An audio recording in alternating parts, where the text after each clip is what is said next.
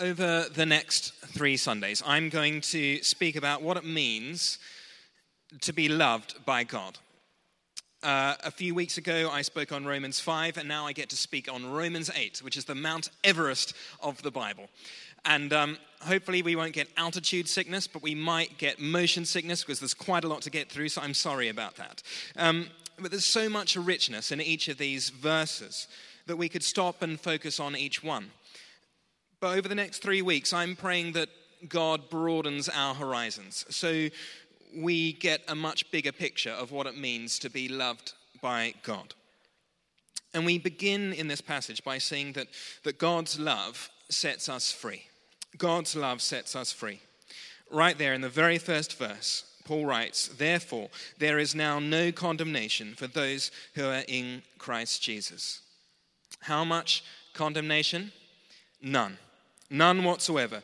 If you believe in Jesus Christ, there is not a little bit, not maybe, not perhaps, but no condemnation.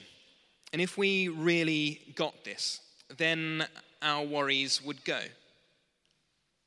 When you think of struggling with guilt, with a sense of unworthiness, of needing to prove ourselves, of, of being overly sensitive to criticism, lacking confidence in relationships, lack of joy in our relationship with God.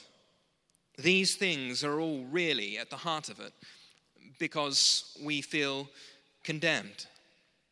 But in verse 3, we see that Jesus is the one who fulfills the law, and he becomes the sin offering, and he dies the death that you and I deserve.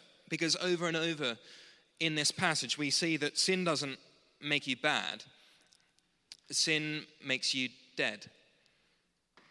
And Jesus' death and his resurrection, they, they set us free from the law of sin and death to live life and live life to the full. So we don't move in and out of condemnation each time we sin. And we don't have to patch things up again by trying to live a good life. That isn't freedom. Freedom is knowing that you're free in verse 11 and verse 14, we see that every Christian has the Holy Spirit. This is the Holy Spirit who frees us. We're living in a day and age that is very confused about freedom. Freedom often looks like selfishness. But freedom isn't freedom to sin. And Paul has a much higher view of freedom that we're freed in order to love God, to love others, and also to truly love ourselves. Being free also means that we focus less on a style of worship and routines and more on Jesus and his Holy Spirit. In his book on Romans, the, the preacher to the Pope, Father Raniero Cantalamessa, says that if, if we get this the wrong way around, our attention shifts from God to man and from grace to law. But God wants us to be free. In the year 386, there was a man called Aurelius Augustinus, and he was born in Algeria. And he'd had a very wild uh, youth, and then he became a, a successful teacher but he was filled with this inner turmoil, this inner angst. He felt like he wasn't free. And then he was in this garden and he heard um, this little boy saying, Take, pick up and read. Pick up and read. And, and this man wasn't a Christian, but he felt that this was God speaking to him. And he found a Bible and he opened the Bible to the book of Romans. And he said this the light of relief of all anxiety flooded into my heart. All shadows of doubt were expelled. We know him as St. Augustine, as perhaps the greatest theologian of the early church and helped shape the church in the wake of the fall of the Roman Empire. And it all began with an experience of being set free by encountering Jesus in Paul's letter to the Romans. God's love frees us. Secondly, God's love strengthens us. Yes, we, we might be free to live distinctive lives, but there's still a problem. We are God's holy people. And yet, as Paul writes in the previous chapter, in chapter 7, we're hypocrites because we still do things that we don't want to do. And the intention of the law was to give life.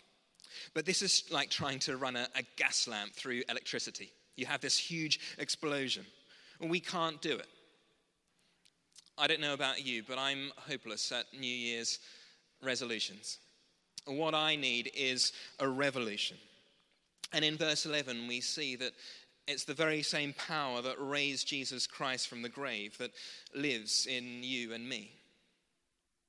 Not once, not twice, but 21 times Paul mentions the Holy Spirit in this chapter. If we want to live a holy life, we need the Holy Spirit. There's uh, 50 days between uh, Passover and the day on which Moses received uh, the law written by God on tablets of stone. And then, after the death and the resurrection of the one who was slaughtered like a lamb, there's 50 days later, the finger of God, the Holy Spirit Himself, writes on the hearts of people at Pentecost. So, God's way of life becomes our life when Paul writes in verse 13, uh, put to death the things of the flesh.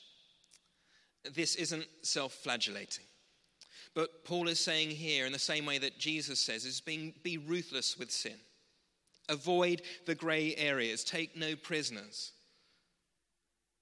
But we can't do this in our own strength. We need to say to God, I need your help to help me to live a better way. in 1738, there was a man by the name of John Wesley who was burnt out. And he'd been doing uh, missions and ministry for a while, but he'd run out of steam and he'd had nothing left. And he went to a meeting here in London where someone was speaking on the book of Romans. And he said this I felt my heart strangely warmed. I felt I did trust in Christ and Christ alone for my salvation and an assurance was given that he had taken away my sins, even mine, and saved me. He said, It pleased God to kindle a fire which will never be extinguished. And from that came a huge preaching ministry and an involvement in spiritual revival and awakening in this country that was extraordinary. It included involvement in the abolition of slavery and the care for the poorest and the weakest in our society.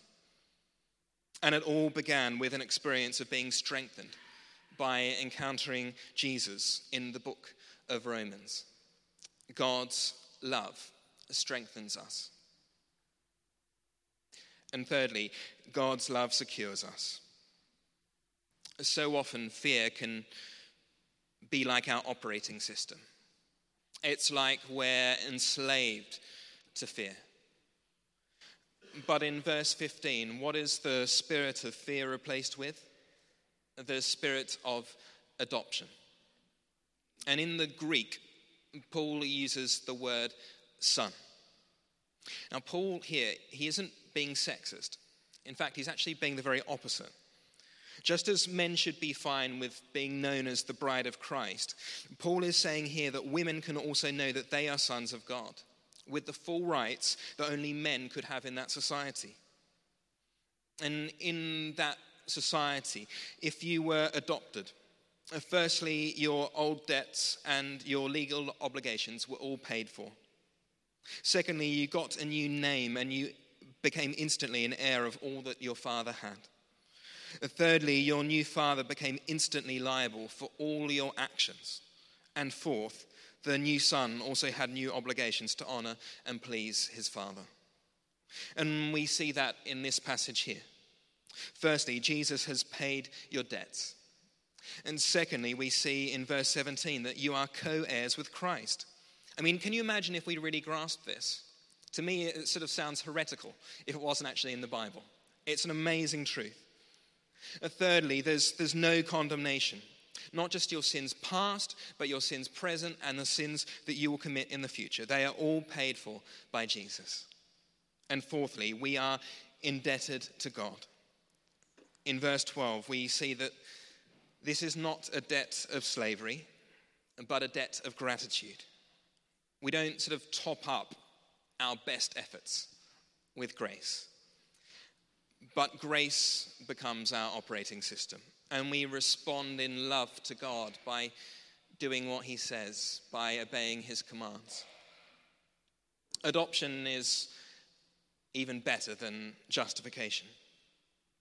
Because God didn't make you and me for mere morality, but to be loved, to be free, to be growing in the family likeness of your Heavenly Father, pointing people to intimacy with God and His glory, not protecting our own rights, but loving and leading from a place of responsibility. I was in Milan recently, and I kept seeing these ads everywhere um, saying, I am what I do. I am what I do. And this is what society tells us. This is what the enemy tries to tell you and me. It's what he tries to condemn us with. But I'm not what I do. I'm who God says I am. And what we find is that if we let him, God will turn this to be the other way around that who we are determines what we do. And yes, we still live with our lives not always matching up, but we need never feel condemned. Your defining characteristic is not your actions, it's not your failures, it's not your job, it's not your sexuality, it's not your health, it's not what's happened to you. It's not what anybody says, thinks, or feels about you. But it's who God says you are. And that is loved by God. In 1515, Martin Luther was a German Christian priest, but he was burdened with all these pressures and anxieties, and he felt unfree. He felt enslaved, he felt burdened. And in the midst of this, he started to read the book of Romans. And he said this I felt myself to be reborn and to go through open doors and into paradise. The whole of the Bible took on a new meaning. And that was the start of the Reformation in Europe and the transformation of society in Europe. And it all began with an experience of being reborn by encountering Jesus in the book of Romans. God's love rebirths us, adopts us, and secures us. Being loved by God means having the security of salvation, the Holy Spirit who strengthens us, and being a son who is set free. And this is how God the Father, how God the Son, and God the Holy Spirit loves us. And I feel that if we as the 930, if, if we as a service here really caught this wind in our sails over the next few weeks, just imagine how far we might go together. Amen.